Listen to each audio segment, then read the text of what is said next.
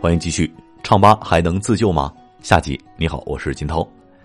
为了能够重新回到年轻人的视野，陈华最近正在唱吧进行一场轰轰烈烈的战略革命。他把唱吧的战略重新梳理了一遍，并对唱吧的方向做了一个重大改动，从 K 歌产品转向音乐产品。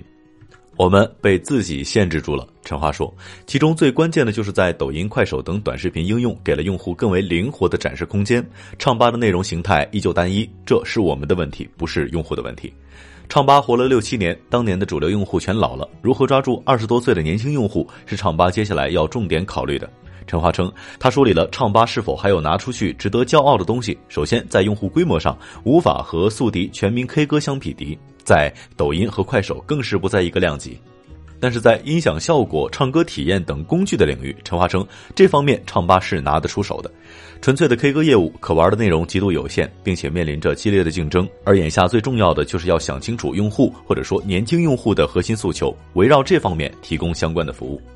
为了达到这个目标，近半年来，一波波热爱音乐的年轻人被拉进唱吧的公司。陈华想要了解这些年轻人在想什么，在玩什么，在关心什么，需要什么。最后，他得出一个结论：附着在唱吧上的音乐人、小明星、歌手、艺人、素人，他们对音乐有追求，自身并不完美，有了强大的成长动力。陈华称，这是他看到用户需求最大的痛点。唱吧里面太多这种人，一个月至少有一两千万的人在玩唱吧。如何为这批未出名的毛不易提供更好的服务，甚至满足于他们对名和利的追求？陈华在业务模式上做了相关的布局。在唱吧诞生之初，用户只能够拿手机来录制内容。陈华称，未来唱吧会放开内容的上传方式，允许用户导入手机相册，在 PC 端直接上传生产好的内容。但是视频内容是一到十分钟的泛音乐类视频。为了降低用户生产音乐视频的门槛，唱吧也上线了智能剪辑工具。唱吧用户可以在 App 当中利用字幕、场景的自动转换等工具生产出音乐视频内容，同时也上线了对口型视频素材。平台通过提供导入工具、弹唱工具、拍摄工具、优化工具，帮助音乐爱好者获取他们所需要的支持和服务，以获得更多的粉丝、更大的曝光和私域流量。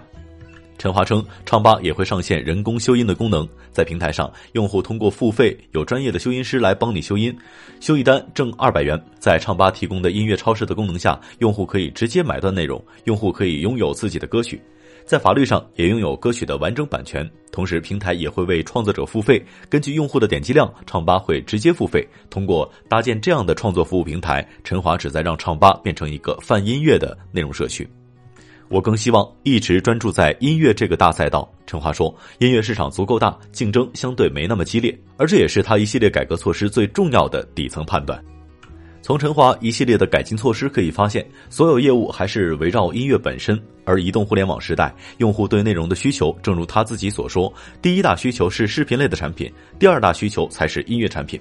据百度发布的《二零一九内容创作者年度报告》显示，短视频用户的规模已经达到了五点九四亿，其中三十岁以下的网民的短视频使用率为百分之八十。在目前抖音、快手等短视频产品的侵袭之下，年轻用户的注意力能否真如陈华所说回归到唱吧身上，让人存疑。而在当日的群访环节，在被问及一系列改革主要是针对存量用户还是用来拉新的时候，陈华称比例是一半一半。对于新增用户的预期，陈华并没有给出明确的答案，只是称希望看到一个高速增长的数据。而从目前的市场来看，他所瞄准的新用户正是散落在抖音、快手等超级 DAU 平台上热爱音乐的年轻人群。就在前不久，抖音公布了日活超四亿的消息。其次，在音乐这个赛道上，各大入场者都在变换更多的产品形态来吸引受众。比如，二零一八年年底冲出的音乐社交类黑马音域，将唱歌和交友和娱乐融合在一起，模拟多人参与的 KTV 场景。凭借内容上的创新以及强参与性和互动性的特点，在大众心中怒刷了一波存在感。而唱吧在内容形式的更新换代上，鲜有能够吸引年轻人且刷屏的现象级创新型产品。可以看出，陈华一直在探索，希望能够创造出一个对年轻用户形成强烈冲击力的产品形态，但始终无法跳出固有的思维模式，也绕不开音乐本身，这很难给年轻用户带来真正的新鲜感。可以说，某种程度上，如果想要顺利上市，唱吧团队的产品作战能力需要有更大的突破。某位不愿具名的分析人士称，从八年前一枝独秀的风口引领者，到如今逐渐消失于大众视野，陈华不能再等了。虎嗅，商业有味道，下期见。虎嗅，商业有味道。有味道本节目由喜马拉雅、虎嗅网联合制作播出，欢迎下载虎嗅 APP，关注虎嗅公众号，查看音频文字版。